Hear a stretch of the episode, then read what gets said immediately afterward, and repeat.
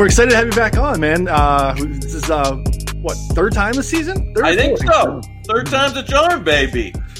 nothing better than than Knish for the playoffs, man. This is uh, nothing but the top shelf stuff. None of this house call stuff. We're going we're going top shelf. No, you're right, right. Yeah, some top shelf. Whatever I got uh, Johnnie Walker, baby, for for top got, shelf. You got a little glass of that? Oh yeah, yeah, sir. I got it out. Uh, little top Uncle K shelf. Christmas present here. Let me tell you, so Frank Connor, when I met him, was drinking Burnett. So now he's you know I got him you know he's drinking Johnnie Walker on the rocks or something, and you know buying rocks for his uh, girlfriend girl there. So you know listen, you meet Uncle K and things, your life just starts to, you know, trend in a certain direction. So not bad no. for someone underage. You know, he just turned 21 like 18 months ago, 17 months ago. Yeah. Oh, fuck bad. off.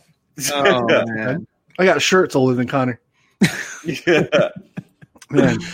Oh, uh, yeah, so we gotta we gotta get into it here. Um, I mean, we need to we need to get uh, some Uncle K redemption here. We know we had some some fiery Knish takes here in the preseason. Um, I'm not sure if we want to tackle your some Lions good, first. Knish. You know what? So first, let's we'll we'll we'll dial into it here. Um, your Lions are in the coach search game right now. What what do you want them to do?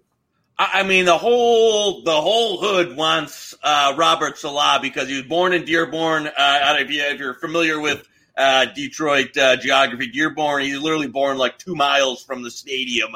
Um, is a big Middle Eastern community here. He's Middle Eastern, uh, the biggest Middle Eastern community like in the country. Is, in the country, right? It's like Dearborn, legitimately. Yeah. Um, so he's kind of an at-home guy. Uh, I like him too as a candidate. Number that? I, the, the only thing would be, you know, we've gone the defensive coordinator, the, the, rocket scientist Matt Patricia didn't exactly work out, but I think Saleh is actually a legitimate candidate. Um, you know, Bieniemy intrigues me too. I think if if you didn't have a guy with such great local connects, um, he would be a very very intriguing candidate. I don't. I, I will tell you what.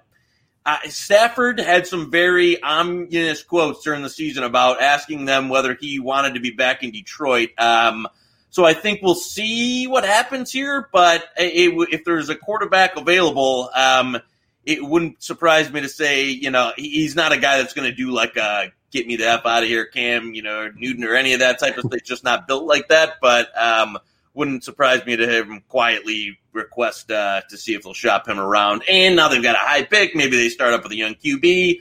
I don't know. We'll see here. I would I would be happy with um, you know, depends who they get in the front office as well, but it was definitely time. Um, I'm glad that uh, it, Martha Ford, who was like 130 years old, was, was running the team for the last few years. She finally gave it to her daughter, um, Sheila Hamp Ford, who hopefully is uh, at least, you know, it, it, it, was born in the 1900s. So that's a, that's a, that's a nice plus there.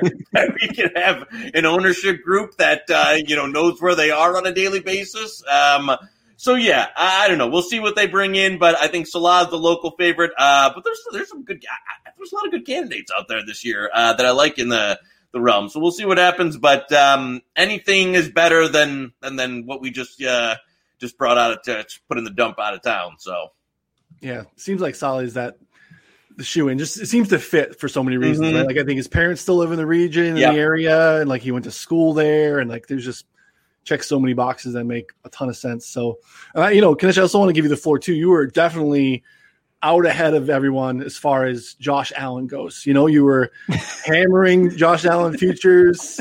You know, Bills um, over 12 and a half wins, my biggest catch this year. You know, hey, listen, a lot of doubters, a lot of haters. Knish stays the man and Silva stays a fan. So I'm glad that, uh, you know, listen, here's the bottom line. You can take it, you know, oh, I, I got all the offseason quotes. Eh, I'm going to like these tweets. Bottom line, who made the money? Uncle K made the money. At the end of the day, who cashed in on it? This guy right here. So you know what? Uh, I'm glad he can have the bragging rights. I'll take the freaking the cheddar and the racks. So yeah, no, that, uh, yeah, I, I, I will say they're, they're a little, at the end of the season, who was playing better football than the, on, on a serious note? Like, I, who's playing better football than the Buffalo Bills going into the playoffs right now? I'm not saying they can go into Kansas City and beat Patrick Mahomes, but as far as like who was playing the best football at the end of the season, yeah, indisputable, really. Right, I agree. I agree. It's just like, like no, who nobody wants to face now. I mean, okay, so before we dive into the games, then I think that brings up a good question. Okay, so Bills at KC, what's the line? I still think it's uh at least a field goal. Yeah, yeah. it's probably three and a half, four. I think it would. I would guess three feels thinking, too short, but like six is too much. Like yeah, yeah four and a half is kind of where he's popping. Oh. I think there's something to be said for the the how the Bills or even Chiefs look getting into that spot. Mm-hmm. You know, we always sure. want to you know be reactive, but I feel like four and a half is probably pretty fair. But if they, you know, the Bills stumble and the Chiefs just run rampant over whoever they play, then I could see it getting up to maybe five and a half or six, but still feels too high. I mean, that first game they matched up with it was such a weird one. I, I don't know if that was Halloween or right before it or something like that. It was just that messy rain game in Buffalo, and I don't think yep. it's real. Not that we're guaranteed to have really nice weather in Kansas City in January, but um, you know, maybe not a you know a monsoon. I will say I don't want to be that switch on, switch off guy, but I will say I think the Chiefs very much managed through the regular season. You saw in the second half of games a lot when they took leads, they'd run the ball, they'd run the, they weren't looking to just like blow teams off and remember they saved a lot in the play. So I, I will say they might be, you know, if you get them on, uh, you know, uh, you know, what at home in a little bit of a discounted line here in some rounds after a team looks hot. Um, I'll probably be looking to buy on them just as as people might be a touch low uh, after they've looked, you know, meh, coming down the stretch. Um, but I think some of that was was more so just um, kind of the way they manage the season. Um, so yeah, I'm, I'm not going to you know buy too heavily on that. The the Chiefs are are you know ready for an upset or anything like that. Yeah, I agree on the switch thing. I mean, I don't think there are many teams that can get away with it, or if it, I don't even think it actually it really is something that most teams do. But I think there's enough data there. Like we saw it early in the season with that Ravens game, right? National TV, they want to miss, make a statement against Baltimore, right. and they just come out and kick the crap out of them. And then we've had these other spots where they got out early against the Saints and looked pretty good and just kind of held on, but like they look strong. So they kind of feel like one of those teams that we haven't really had many in the last few years that can control that on and off. So yeah, we'll see. It's gonna be fun to watch though. There's gonna be some good matchups starting this week. We get six games, and which is just fantastic. So before we dig in, I uh, just want to let you know about our friends over at Underdog Fantasy. If you guys have not dug in over there, definitely want to check them out. They have some awesome playoff best ball matchups with the gauntlets, um, mitten, depending on your buy-in levels. Those are filling up fast. So definitely head over there to Underdog. Um, after you make your first deposit, if you have not done so already, just enter four for four uh, in the uh, in the little box there. So yeah, let's uh, let's jump into it, man. Unless Connor, you want to have any other, you know, Steelers stuff preseason? You want to get into anything else? Let's dig into the first game then. Um, all right, Indy at Buffalo. Buffalo six and a half point favorites. Fifty one is the total. Um, Buffalo, congrats, man! You are uh, number two seed, first. Uh, you know, but I guess best season in a while. They made the playoffs last year, and your reward is you get the first game on Saturday. Um, is your nice welcome back? Um, yeah, they destroyed Miami last week in a game that maybe they didn't even need. Like Knish was saying, like no one's really playing better ball. They've won six straight, nine of the last 10, basically averaging a 13 point margin of victory over that time, which is really impressive. On the other side, Colts basically limped in to the playoffs. They choked away a week 16 game against Pittsburgh, which really would have locked things up for them. And then they really needed all four quarters last week against Jacksonville. That game, they got out early, but then couldn't really put the Jags away at home in a must win spot, which is really unfortunate to see. Um, glaring mismatch here with the Bills passing offense and the fraudulent Indy pass D that we've been talking about for months here. So, um, Connor, get us started. What do you like here? Yeah, so I mean, a few things. Um, initially, so I, I, did take a player prop, uh, Hines, Nyheim Hines, over three and a half receptions. Uh, we haven't projected for 4.6 in the spot. Um, and uh, I, I, mean, Colts are near touchdown underdogs, likely to face a decent amount of negative game script. Uh, I personally just envision this game as kind of a as a Hines game rather than Taylor game, and not to mention that uh, you know Jordan Wilkins was on the COVID list last week, and that's I still haven't been able to find much information on that. But even then, his his role has been decreasing a bunch, so I'm not really I don't really see him being too involved. And then I think that translates to an extra target or two for Hines. So we're looking at Hines probably with like five ish catches. Um, that being said, I yeah, I think that the Colts defense is, is a little bit fraudulent. I mean, they're top 10 by most metrics, but they've allowed 27 or more points in seven games this season. And when they play good offenses, I mean, they're very susceptible to getting burned, like allowing 45 to the Titans, 32 to the Browns, 31 to the Packers. Like those are all very good offenses, and they did not stop them. And I think that the Bills offense that is fully healthy, I think that's something that's key. Like Stefon Diggs did not practice today, was downgraded. Um, that's something to pay attention to. But a fully healthy, healthy Bills offense here. If John Brown plays, I like Bills team total over 29. I like Buffalo six and a half. Uh, that, that's kind of where I'm at with this one. What do you got, Knish? Any early action on this one?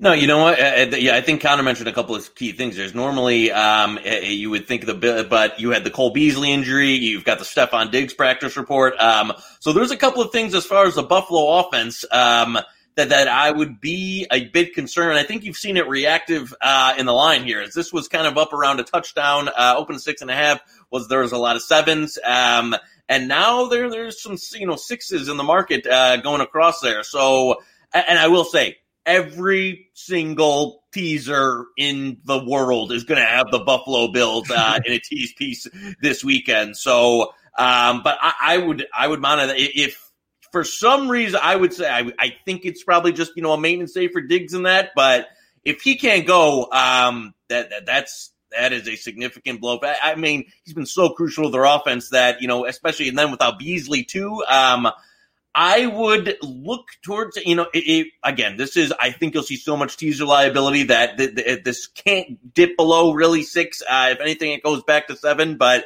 it'll be a lot dependent on the injury report. But I don't have much on this game. I haven't placed a side or total wager so far. Uh, I've got a, you know, a bunch of teasers out there. Some of them, them do include Buffalo. Um, as far as a side, uh, you know, I agree with uh, some of the things you said on the Colts, but it's really dependent for me on the Buffalo skill positions. Um, so hard to say at this point. One of those you, you just got to keep your eye on the injury report as it gets later in the week.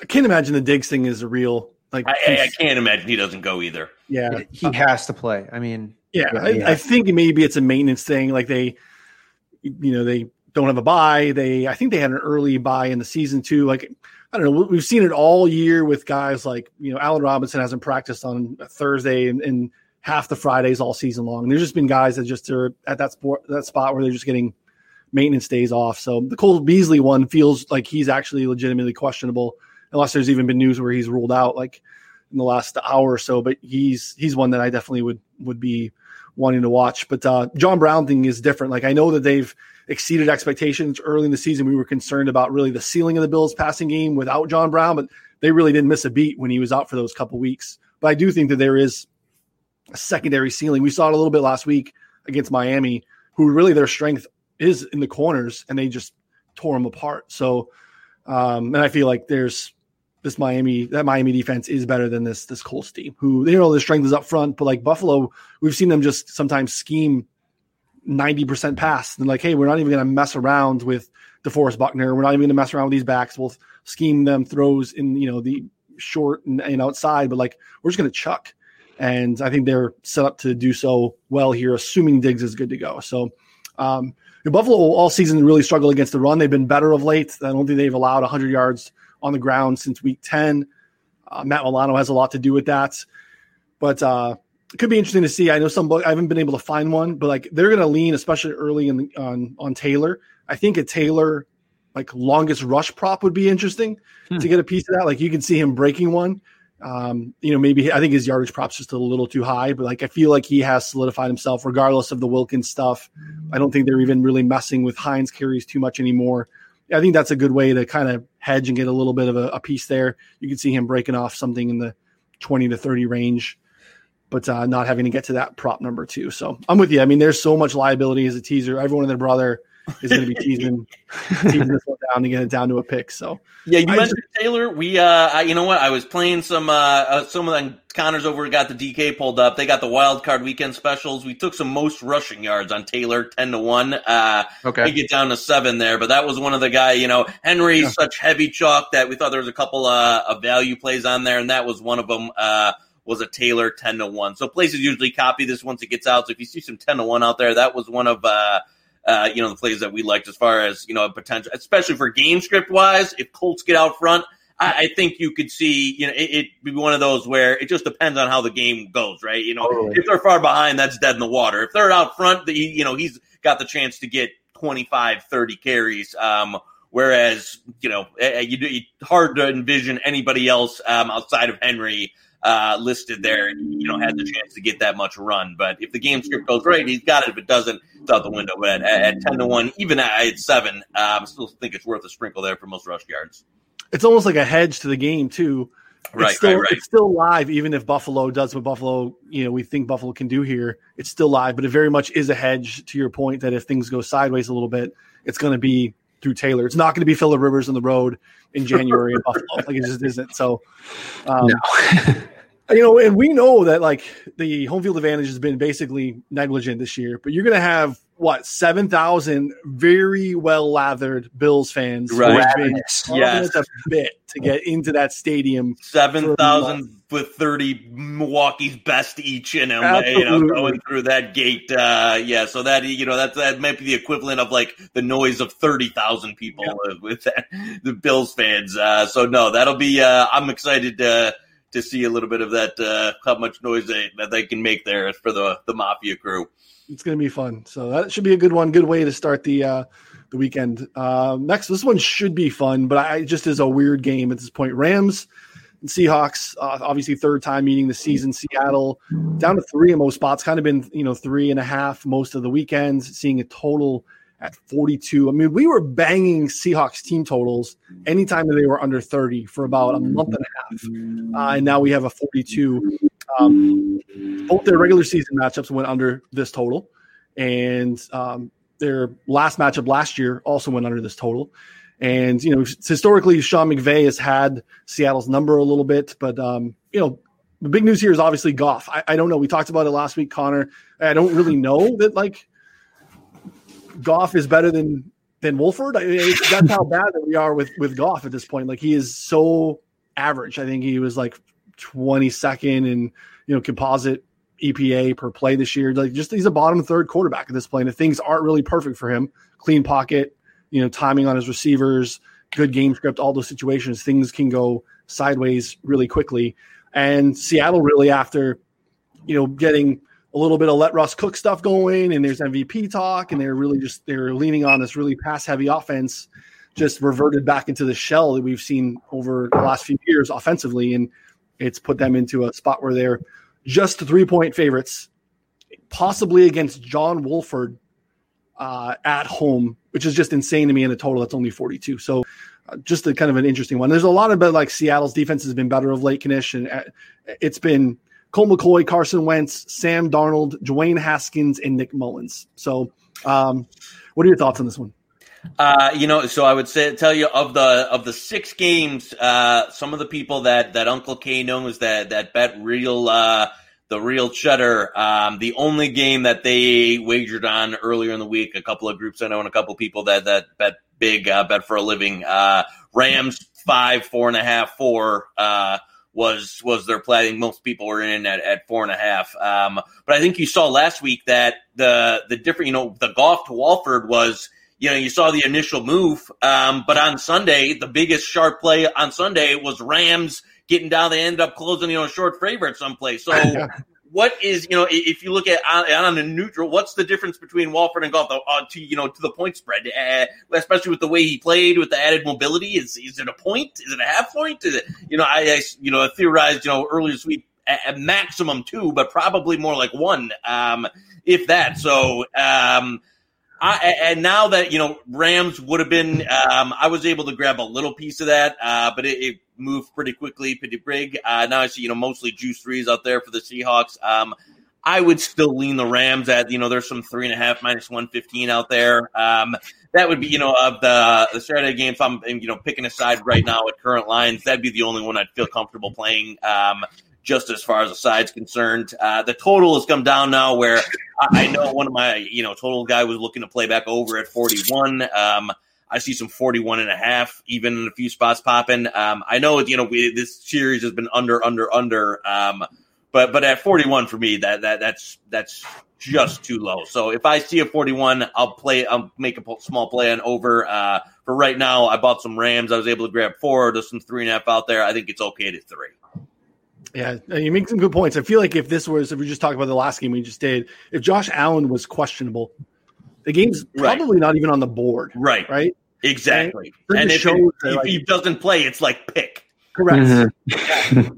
and so it just kind of shows where you know Goff kind of is at this point, which is just kind of wild. But uh, yeah, I mean, I, I love Wolford. Like I got in on the Wolford overs last week. You know, I, I feel like jamming his rushing prop again this week because if he if he plays, because it'll probably still be too low. Like right. and it, there's multiple oh, things that Jalen Hurts. You know, the first couple uh, Jalen Hurts starts where. Sure they just couldn't set the line high enough. Like you, you know, it started in the 30s and it's in the 40s and it's in the 50s. So you know, I agree with it. It's the same premise too of Hurts. So it's literally like you know an inexperienced quarterback who probably is has one read, and if the one read isn't there, he's going to go to what he is comfortable doing, which is going to be scramble, make plays. And you know, Wolford was doing he did that in a big way early. I feel like he he hit his rushing prop last week with like six minutes to go in the first quarter. And uh, yeah, I mean, I, I, don't know that he's a massive, massive loss for the team, which is strange. So, uh, Connor, what are your leans here? I know there's uh, some stuff on the board that you like. Yeah, no, I actually I agree with most of what you guys are saying. I don't have too much on this game. So like even in the prop market here, like if you go to the receivers, um, the biggest issue is that um, like obviously Jalen Ramsey is gonna, you know, probably lock up Metcalf again. Um, we're seeing his prop come in right around 60 and a half receiving yards.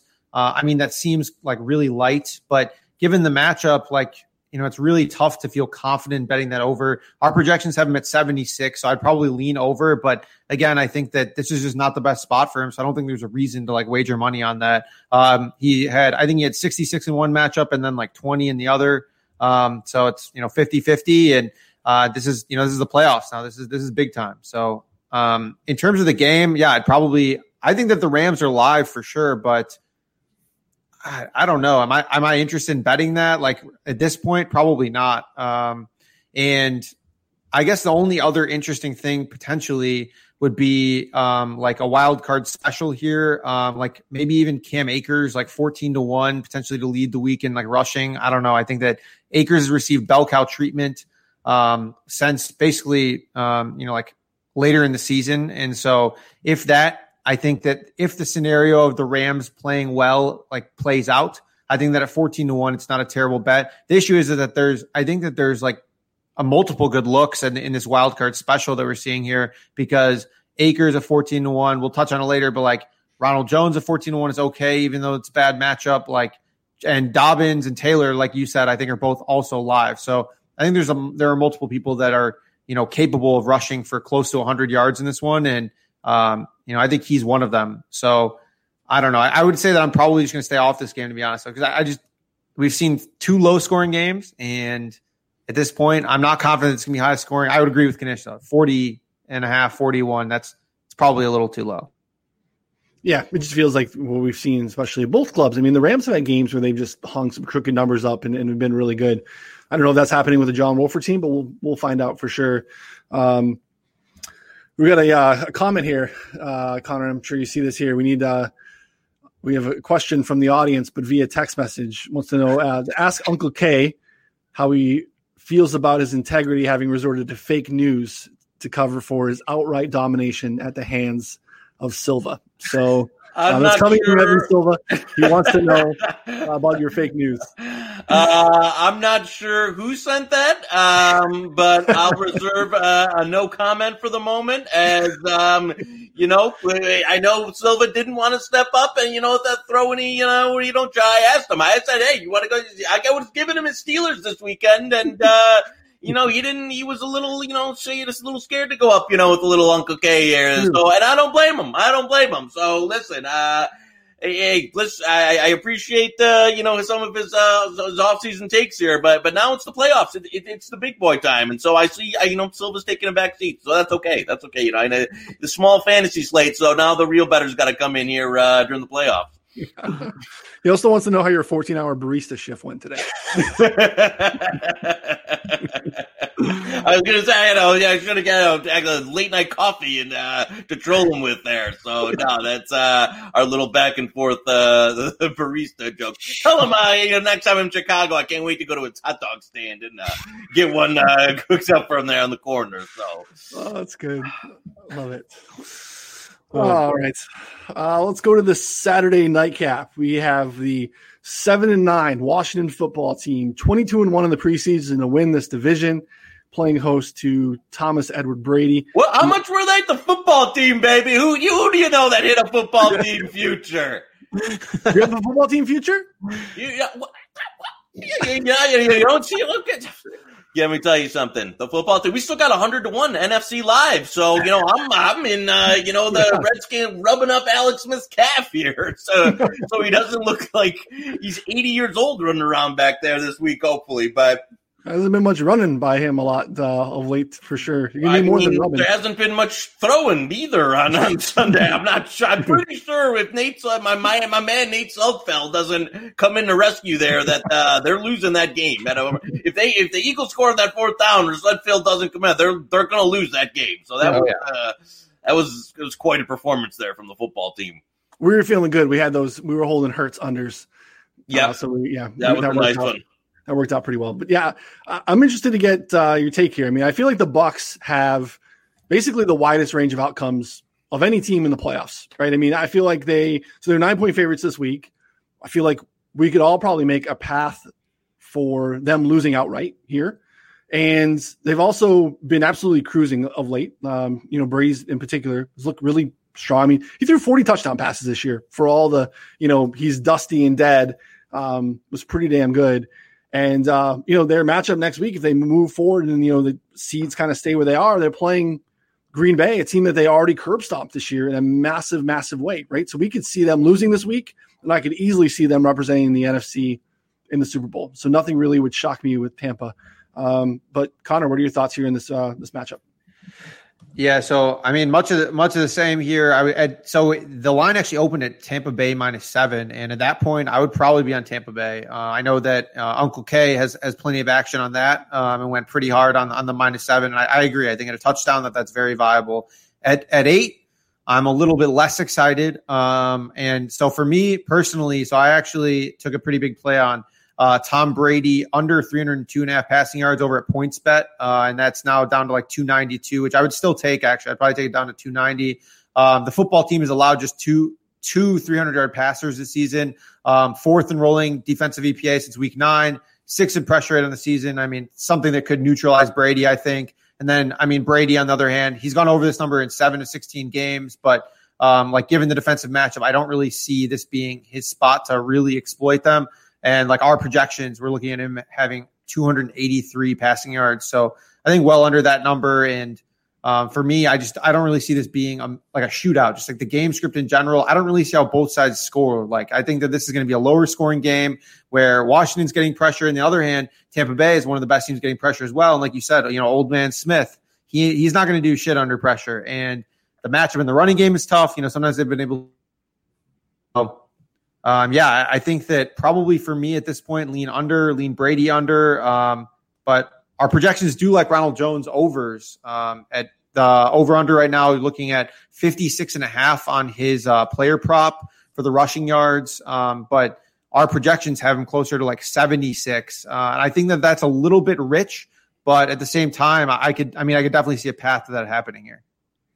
Yeah, if they're smart enough. I mean, to be honest, like it's not even a pro Ronald Jones thing. It's just Leonard Fournette has looked so bad, and even given the opportunity he had, I think it was the Atlanta game. Like he doesn't done anything with it. Um, stone hands as a receiver, which was kind of been his role. Like we know that we joke about Ronald Jones not being able to catch a cold, but like Fournette is just as bad as a receiver. So um, yeah, I, I see the path to it. I mean, here's the thing with Washington though. Like they're going to legit maybe run a timeshare at quarterback in a, in a playoff game. Like what do you got, Knish? No, this was one. So I, there was a Rogue six and a half that first opened in Vegas, um, and we I, I, was you know crack texting people to get as much down as, as, we could on that that six and a half, um, and then seven was more widely available real early. Got down on that. We bet at the under forty seven. So this is by far the most leveraged uh, I'm on as far as any game. Um, I don't know, and I, this was I don't know how you play like if Alex Smith he, gives you like a quarter or a first half of what he looked like last week. I don't know how you don't go to to Heinicke. And I know Taylor Heinicke by no means uh, you know a great player or anything, but you saw you know today's practice Antonio Gibson was on the bike. Terry McLaurin's on the bike. Um, neither of those guys are going to be. I think both of them will probably try and play. Neither of them are going to be hundred um, percent. Smith again was a DNP. I, I was really. I thought with the time off that he would come back and they were kind of just resting him, and, and you know he would come back and kind of be basically hundred percent. He looked awful last Saturday. night I mean, I could not. He literally could not. And you're talking about so He's not an explosive passer. He's not a guy with you know a huge arm that's going to hit, and they don't really have with especially with McLaurin dinged up, um, you know, explosive players. You take away the running element, which has always been, uh, you know, a kind of a staple of his game uh, to be able to extend drives. You know, not like Vick, but he's always been, you know, rather even up in his, you know, mid thirties, a, a, more mobile quarterback. Um, and, and, then they can't run the ball for shit at all. So I, I don't know. I mean, how do they move the ball? Like last week, they had a couple of early drives and then it was nothing. It was nothing. The Eagles figured out that he was a statue. They started blitzing him, um, and they couldn't score points the rest of the game. So uh, I would say Tampa probably takes a similar pathway. Um, the only thing you got, as far as a Bucs fan, is you know you had the Mike Evans. It looked bad. It looked a lot worse than what it ended up being. I still. Uh, the PFA or Dr. Chao or whatever says he thinks, you know, he would be a coin flip, said he'd be more likely for next weekend than this weekend. Um, but uh, that you know the Evans thing could be. But I will say, even though they, they stuck with the lunatic, that Antonio Brown has actually been playing better football uh, here as a, down the se- down the stretch of the season. So he's kind of a more viable wide receiver too now. Um, one that we played with that was a really bad line at DK on the on the weekend specials was they had Godwin eighteen to one to to lead the the page there in receiving yards for Wild Card Weekend. Um, and they didn't list Antonio Brown, so it only grades off of guys that are listed. Um, so that was one that I, I thought was just frankly like bad, bad. Um, especially now, granted, if Evans plays, it's not as such, but um, kind of it would surprise me if Evans was you know anything more than a decoy over the weekend. But overall, yeah, I'm low. I, I don't know. I think this is one that'll that I, I wouldn't if you want to play the skins. I would wait till Sunday because I think you're going to see nothing but Bucs money and teaser money keep coming in. Um, unlike the Bills, who who have you know a couple of key injuries, which you know the Sharps could buy up to six and a half to six if if you know a couple of the you know like Diggs is legitimately a chance not to play. This I, I see no way that you know this gets back down to a seven. So if you want to bet Washington, just hold off. Uh, if you want to get you know a Bucs season or something, I would do that. You know at. Uh, if there's some seven and a half, eight around, I would do that in now because I, I think this is more, you know, nine and a half, ten come Sunday kickoff. Yeah, no, good call. I think you highlighted all the key points. Like McLaurin and Gibson are really the engine at this point. Like you know, when they kind of found their groove there late in the season, it was really on the back of those guys. It was really going to Gibson finally and turning to him and making him their feature back. And it was you know finding ways to make sure they manufacture touches for McLaurin. If they're both not 100, percent it's a whole lot of J.D. McKissic and you know Logan Thomas. Um, actually, I, I hit both of their props. They were both pretty low. Like Logan Thomas receptions is three and a half. You know he'll be featured. He's been featured a lot over the last month. McKissic is always involved. He's like thirty percent target share, and Alex Smith starts sets up well game script wise too. Um, you're paying actually you can get plus money on him at four and a half.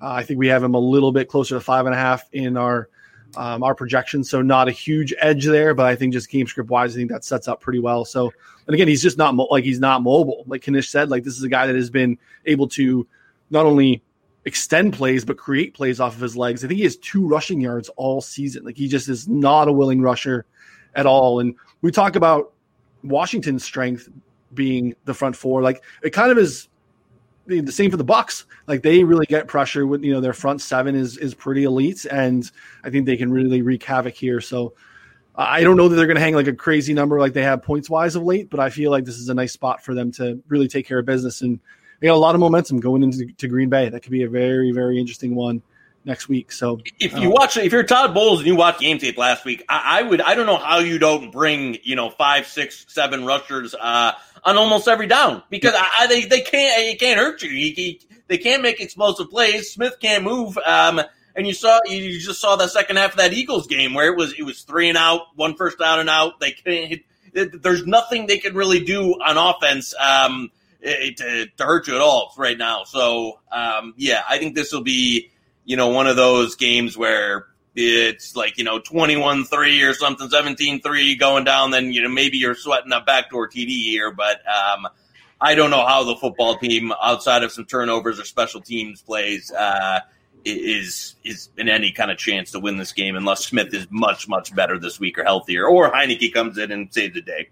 I mean that that leads me to like uh, I think a Washington te- Washington's team total at DK right now is 17 and a half. Um, I mean that seems a little rich, all things considered. Um, so like getting the under there could be could be nice, especially getting the hook on on the. As long as you get the hook, yeah, yeah, yeah, yeah getting Agreed. the hook there I think is important. Um, there are some interesting props too. So we were talking about uh, Alex Smith getting pulled. So he they're actually posting uh, 215 yards passing over at PointsBet right now on a wash or on Alex Smith prop. I think that's something that if we hear more like um, yeah. like over the drum beat, kind of like what we saw with Hurts and what we saw with Josh Allen of like, hey, like this is Heinicke actually might play. Like, um, I think that that's worth maybe even points betting the under, kind of like we did for both of those. Um, because I mean, the upside's really not that high. You know, like maybe he burns you for like 30, 40 X on like, you know, something like that. But the, you know, the upside of you winning is like, you know, maxing 200 win on, on a points bet there. Um, and him just like coming in, throwing for 50 yards and getting benched. So, uh, yeah, I think that's interesting as well. Um, so we have a we had a, a listener question here so talking about like Godwin on the board at uh, Bet Online and Pinny. Like, what's a good number to take us over at? So right now we're seeing him at 68 and a half on PointsBet, 70 at uh, 70 and a half over at FanDuel. I'm not sure what the numbers are at Bet Online and Pinny, but um, I think that that is really dependent on Evans. You know, so like if Evans is out, uh, I think you can you should feel comfortable taking those over, but um, I think that those kind of like take into account like Evans not playing. It almost seems like um, because those those are fairly high. Our projections right now have them at 66 and a half.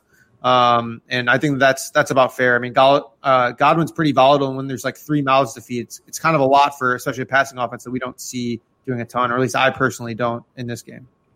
Here's what I'll say about Brady's uh, with PFF, right? So, um, never fails to get in an extra Brady uh, I see that. From your boy. Are you wearing a TB12 shirt, by the way? this is a TB12 sweatshirt, my man.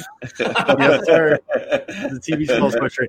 Oh, um, only quarterback in the league who is uh, top five in average depth of target and top five in fastest um, release. Right, so he gets the ball out quick. Um, they have a decent offensive line, but he's mitigated that all year. I think he's faced the third lowest rate of pressure on the season, and because he knows that he can't extend plays. He's not going to take a hit, and he knows that he has some some questions up front, right? So Ali Marpet's been dealing with injuries all season. They've had some questions. You know, the rookie's been in and out of the lineup with injuries. So they look to you know they scheme the ball out fast anyway, and I think that just kind of mitigates a little bit of the path to Washington's success here. So uh, feel pretty good about uh, where Uncle K is leveraged here. I think he's going to be okay to play another day here. Um, he'll have money left over for Sunday. Um, as long as the Lions aren't involved, I think that Uncle K is going to be okay. There we go. As long as they give me to Sunday, and then we can bet some, you know, Saleh to be the Lions coach props. Uncle K can't eat t- TB12 too much. That's a Michigan boy, right? I mean, uh, for a couple years. You know, we're both in great shape. You know, both take uh, you know fitness very seriously. So yeah, no, I know we got a lot of a lot in common. So uh, yeah, Michigan guy, and uh, I'll be rooting for him you don't eat nightshades. You know, I know you're trying to make sure you, you watch what you're doing. All right, this one's going to probably be the best game of the weekend. Uh, Baltimore at Tennessee. Baltimore three and a half point favorites on the road. 54 and a half is the total in most spots. Obviously, we know these two clubs very familiar with each other. Uh, last season, the Titans were nine and seven, rolled into Baltimore and uh, knocked off the Ravens 28 to 12. And then they met in week 11 this season in overtime. You know, that big Derrick Henry touchdown run uh, with a 30 to 24 Titans win. Despite that, even though this game now is in Tennessee, we're seeing the Ravens who probably have the best case outside of that Bills conversation we had earlier as far as maybe who's playing the best football right now heading into playoff weekends. Baltimore has really been, you know, laying it on people. They've been running for about 270 yards a game, uh, running at like six and a half yards per carry, really just dominating. And really, the big jump is Lamar as a passer. If you look at Lamar in his EPA per drop back over the first uh, nine weeks of the season, he was negative. He was like almost flat. But over the last six weeks, he has been he's third in the league. He has been um, his completion percentage over expectation is like six yards better than it was early in the season. He's really made some strides. We know this Tennessee defense is just atrocious and getting lit up. So could be a good spot for the passing game for the Ravens. But Knish, what are your leans on this one going into it? You know, I, know there was uh, a little bit of sure play early uh, on the Ravens. It's kind of you know trickled back right now. It's kind of been sitting in you know the juice three, some places uh, three and a half range. Um, I lo- again, I lean on Baltimore here. I haven't pulled the trigger yet. I've been waiting to see kind of where this. Um, you know, will end up. I know some people that kind of like uh, want a little bit of uh, Titans tease up at, at home and that with it. I, I, just, you know, the Ravens, they've kind of put it together. They've got things rolling on the defense. It's just the Tennessee defense. Um, you're just really relying um, on on a unit that, that that's just been absolutely trash here to end the season. Um, and, and, you've kind of been waiting for you know this Baltimore team all season, and now is this a team that you know got in that, that I wanted to look to fade? Um, no, if anything, so it, would either be a Ravens money line or a Ravens money line in that type of piece. Um, I will say I, I monitor on the weather a little bit, and just knowing that both teams really like to, the total was about right for me at 54. Um, if I see it tick up a little bit, um, it might be a plug your nose under at some point. I, am going to let it marinate, but overall, um, you know, the line is, seems okay for me right now where it's at side in total. I'll be looking to see uh, potentially on you know a late under Sunday, uh, and if anything, it'd be a Ravens money line look for me. All right, Connor. I, I don't have any action side or total yet. Oh, no, I took a small piece of 54 over, but I kind of get where Knish is saying. Like, you know, I don't know that I'd start chasing it over 54. Feels a little rich, but I have three props that I'm interested in. I mean, talked about how I like the Ravens passing game a little bit. Hollywood at three and a half receptions. Um, I know we're way above that in our projections. He's been a little bit more of a piece of that passing game as of late. Same thing with Mark Andrews. Um, I think that his prop number for receptions is a little low. And my favorite play on the board is Ryan Tannehill over 16 and a half rushing yards. He had seven rushing attempts last week, 38. He's got 38, 55, and 21 in his last three. Um, he just, you see it too. I think I think I saw something from Barnwell about quarterbacks in the playoffs running a little bit more frequently too. So, I, you know, I feel pretty good about that number being hung a little low. Feels a little light, but uh, what do you have played here so far? Yeah, I mean, I think that just makes sense, just because quarterbacks are more willing to like put their body on the line for a playoff game. I think that, that just like naturally makes sense in the game of football that they're just they're willing to expose themselves a little bit more. Um, the Andrews one I love. I, I did as an official play in, in the four for four uh, like Slack. I mean, after starting like slower this year, Andrews has five or more receptions in, in six of the in, in six of the Ravens seven last, last seven games. He has five or more targets in eleven to fourteen games this season. I mean, the game projects to be back and forth. I think, you know, if the weather ends up being bad, like Knish says, I think, you know, maybe we, we buy out of it here. But um, the, the total's at 54 and a half, and he had 596-1 in their in their week 11 meeting here. So I think that um, I think that this is in play at over four and a half, even with a little bit of juice here. Uh, the Tannehill one's interesting. I kind of like that too. I didn't, I didn't really think about that. I, I saw that. Um, I did see though that he had rushing success against them last time, and that Tannehill randomly has it. It's just like seems really sporadic. So I'm definitely gonna dive into that more, but I, I do like that one a lot as well. Um, I think I think you guys covered most of it. Playing really well offensively.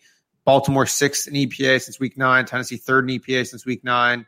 Uh, and you know the Tennessee defense has really been struggling. So uh, would probably lean towards a higher scoring game. Um, and I think the, the key here is Henry. Like DK floated a prop at 120 yards, which is just outrageous for any other back besides Henry. Um, but uh, I mean, here's where we're at, and so we have projected for 104. But in the two games against Baltimore, you know, this year he had he had uh, 28 for 133 or 28 carries on, for 133 yards week, and last year 30 for 195 in the playoffs.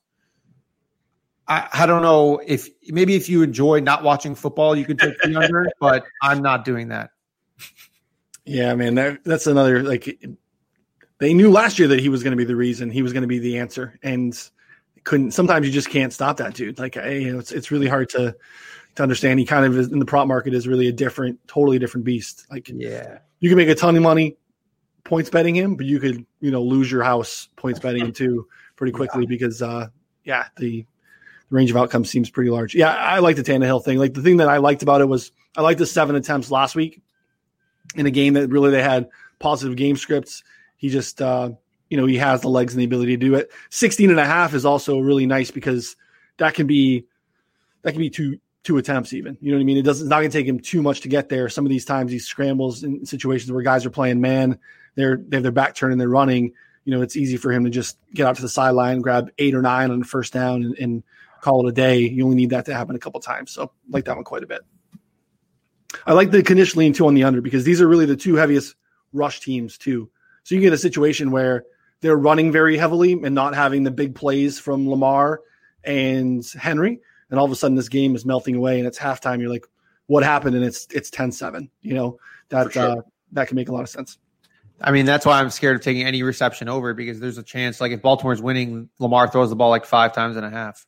Yeah, that hasn't so, been happening of late, even in games no. where they've been crushing. So that's a little bit, um, I feel like a little bit reassuring. So, all right, next Bears on the road against the Saints. Saints have moved to 10 point favorites in most spots. 47 and a half is the total.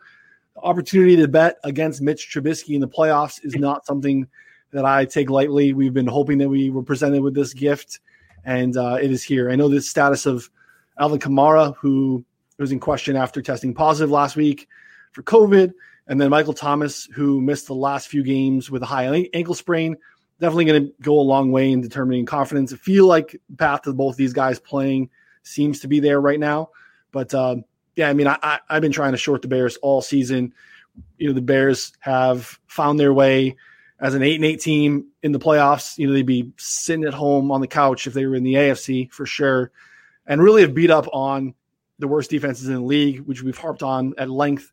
Literally the three worst defenses over the last month Houston, Detroit, and Jacksonville, who are 30th, 31st, and 32nd in defensive DVOA, defensive efficiency metrics. So, in a spot where I feel like the Bears are going to be not able to run the football because David Montgomery has been solid of late, it's really going to fall on Mitch. And that's not really a place I think the Bears want to be, Knish. What do you think? No, I agree with you. I, I can't believe this effing Bears team made the playoffs. Um, uh, it's really the the issue is so the the only play I've made so far in this game is an under forty eight.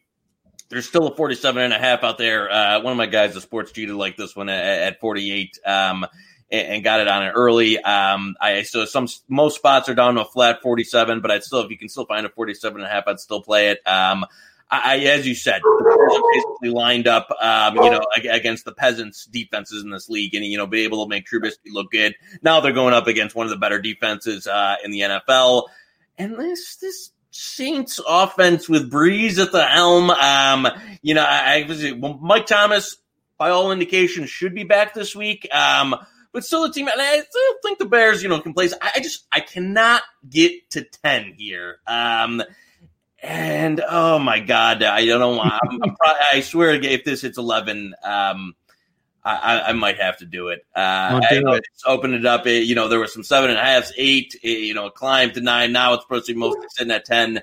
If there was some ten and a halfs out there for a minute, those those look to be fleeting um, or very very juiced. Um, so hopefully it, it doesn't go up, so I don't have to make a play on this game. But um, if it I, I just cannot get to this number, especially in a game where I like the under. Um, and so if I see an 11, I'll probably play the Bears. Um, if not, if you jumped on the Saints early, nice job. Or you got everybody, their mother put it, you know, in a teaser early in that one, wherever they could, or a money line. So yeah. I, I, just don't see a pathway here um, for the Bears to win. But the line's just a touch too high for me. Yeah, no, it makes sense. What, what are your thoughts, Connor? Yeah, I mean, so for I'm for last week's show, right? You know, we were very, very wrong about Miami, but we were very, very right about shorting the Bears and playing the Packers. At least, you know, I it got to the point where I mean, the Packers were all the way down to minus four. It made no sense. Yeah, I, so I point I points about them at that point. I was just like, you know what, they they won by 19, nice like 15x win. I was just like, I, I this is just embarrassing that the Packers are only laying four points against the Bears team, which is like very, very bad. Now at this point, though, I, I, I think that this is I think this is about right. Honestly, ten points. I mean, I could very easily see the Saints winning by ten, even though they're a far superior team. Um, I, there's been a lot of talk of like you know the Bears essentially winning outright in some of these. Sorry, my dog is going nuts here. Um, and I, I just don't see it. Like I know that a lot of people talk about this in like playoff contests and other like fantasy things. I think that's just like I think it's silly. Like the, the Bears win here, and you know the city of Chicago is going to get burned down, you know, by by all the rioters. Like it, it is going to be wild.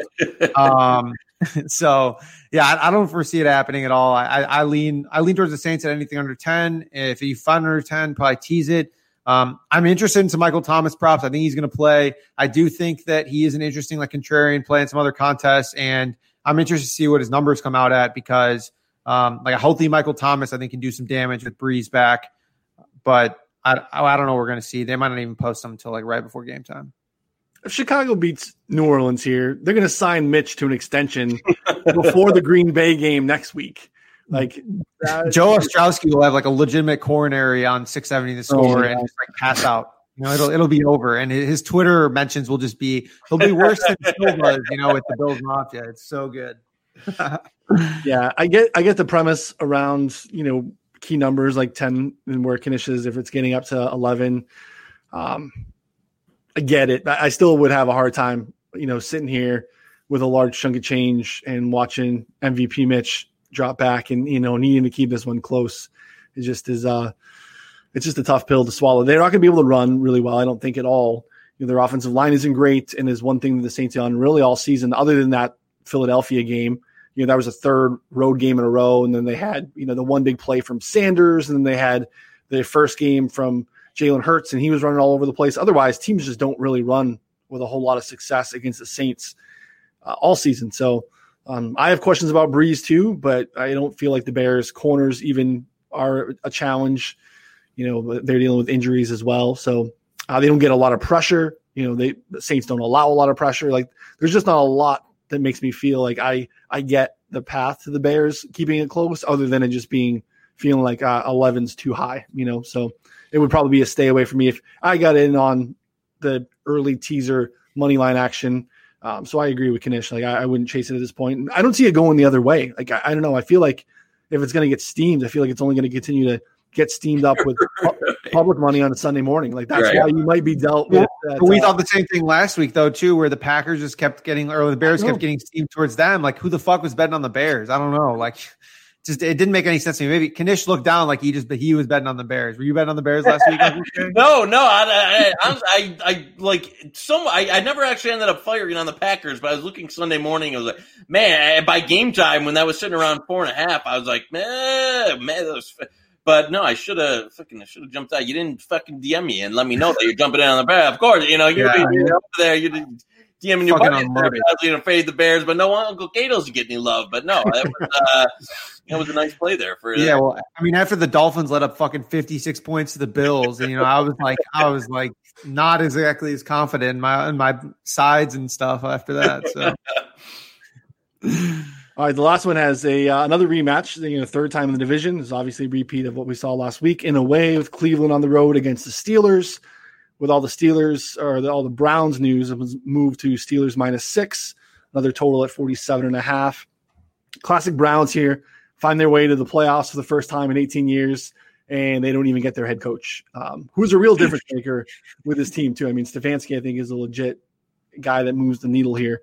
And uh, yeah, COVID, he'll be out. And uh, yeah, they snuck out with a two point win last week against the Steelers in their B team. And now we've obviously seen some steam with this news. So, Knish, what are your thoughts here? My thoughts are the Steelers team sucks and they're the luckiest piece of shit in the freaking NFL. They played like the freaking the pancake schedule the first half of the year. They started playing real teams. They started losing. They did lose. Now, granted, like they lost two of the best linebackers in the NFL um, yeah.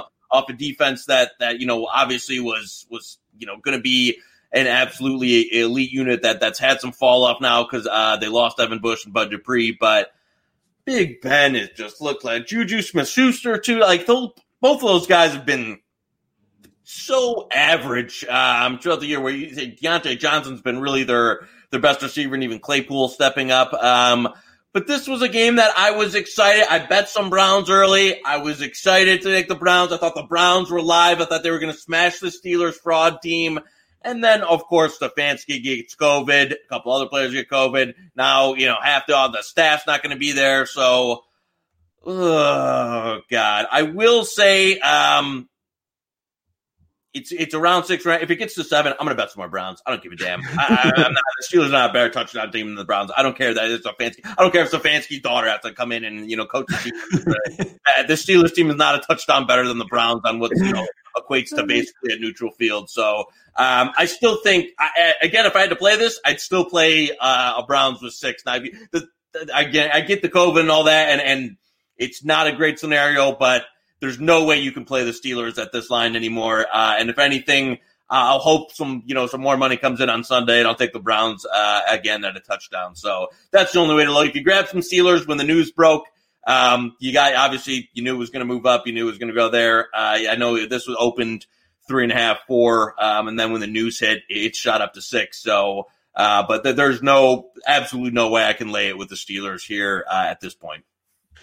Yeah, I don't know what what just happened in Noonan there, but we'll just keep going here. But okay, so I'm gonna I'm gonna go out and uh, I'm gonna disagree with you here. I think that um, I, you know what? Since day one, actually, week one this season, yeah. I have been all on board the fucking Steelers. I took them to win the division at like I think it was like plus three hundred, which is just like a wild mispricing. Um, and now at this point, You're right, should have been eight hundred.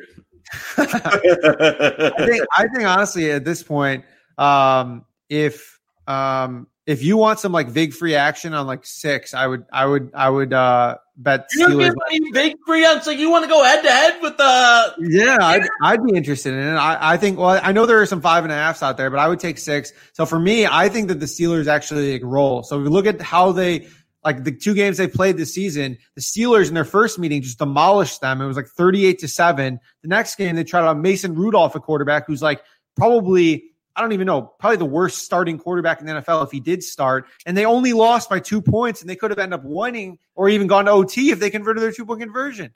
I mean, Big Ben took a week off too. If you think about it, it kind of makes sense. Big Ben is old as shit. They had their bye in like week four and they were prepping like they were playing a game. So they wasn't even a real bye. Yeah. And then they played like, you know, six more games and it, he fell off the cliff. Like he looked like shit.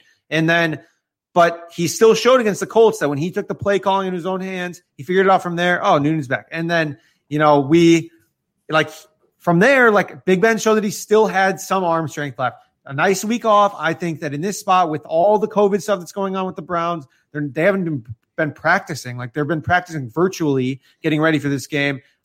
For me, I think the Steelers roll. I will take some big free action, Knish, if you're into it. Otherwise, I'll just grab some five and a half right now. It looks like on FanDuel. Um, and then I also played Chase Claypool over 50 and a half receiving yards. Um, and I also played Chase Claypool at 75 to 1 to, to lead the playoffs in receiving yards. Uh, I put a little bit of action on that just because I think that they win this game. Then the next week they would probably play the Bills from my from my estimate, which will probably be like three to four point underdogs. And I think that's a winnable game uh, at that point. Um, if they win there and you're getting three games out of Claypool in um, potential back and forth games and good matchups, I think that that's a just like a great play at 75 to 1. Uh, I'm not saying bet the mortgage on it, but you know, maybe throw a 10 or 20 on it and, and maybe able to make some some money there. But Claypool over 50 and a half receiving yards this week. He's seen his routes run percentage rise. The coaches were concerned about him hitting the rookie wall, which I don't really even know what that means, but it kind of like coincided with his routes run increase over the past few weeks. Since then, he has 54 or more, 50 or more yards in each of the last three weeks and has 74 and 101 receiving yards against the Browns in the two games this year. So, um, probably my biggest plays. Yeah, I like the Claypool thing too. I just wanted to sweat my, you know, first round uh, tournament of champions finishing up here, so I had to dip out for a second. So glad you guys were able to hold down the fort for me. Oh my god, PGA's back, so uh, definitely want to see how things are going there. Yeah, um, so I guess Connor, you're all over the, the Steelers. Do we get any side action here, or just uh? We're no, Knish's, Knish's a little scared. He wants to wait for the seven. Give me uh till Sunday, and then we'll work something out. All right. Sunday, I'm in. Either way, I'm taking. Right. I'm taking the Browns. We're just gonna wait to see here. I'll make sure you know Uncle Khan doesn't uh, you know try and pull fast when I Kanish here when the, the hit seven because uh, you know all the Steeler idiots here think this team is like legit. Uh, I'll be flying a terrible towel, and you know maybe I'll drive up to drive up to the eight mile over there, and you know uh, you know put one over in your front doorstep, you know, and, uh, uh, after they win. But uh, we'll tweet this out. We'll figure something out. Maybe maybe we can get some action. I'm down.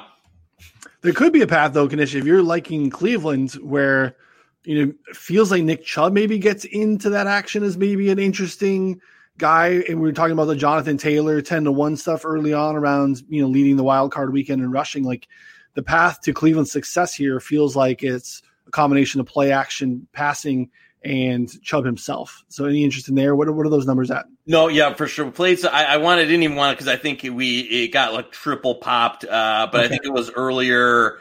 10 to 1 for most rushing yards this weekend in the specials. I think now it's cut in half to 5. I wouldn't play 5. Um, yeah.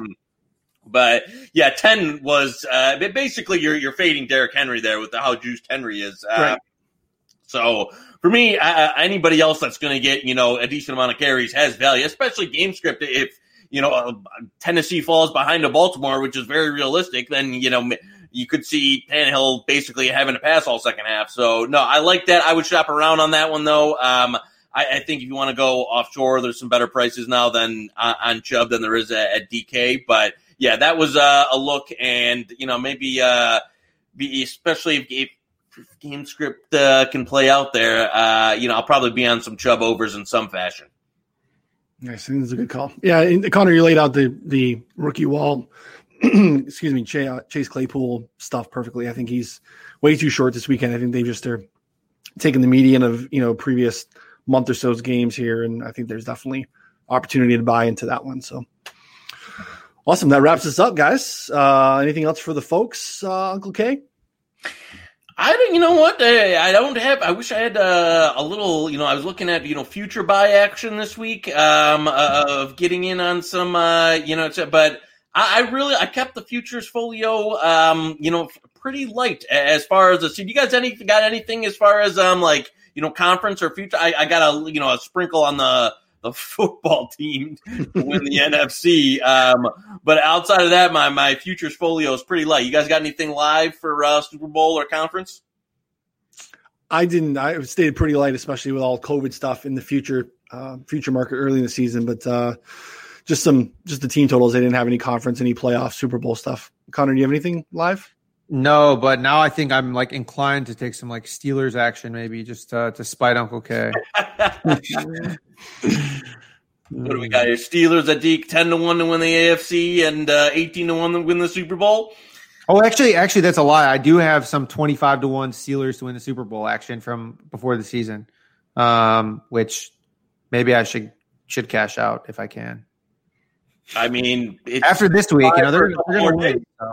You know, I mean, you'll you'll at least you know have it till uh, 11 p.m. Sunday. And, uh, Mayfield plants the flag. oh man. oh, absolutely love it. So everyone find Knish if you haven't already at Joey Knish 22 on Twitter. Find Connor there as well at Connor Allen NFL.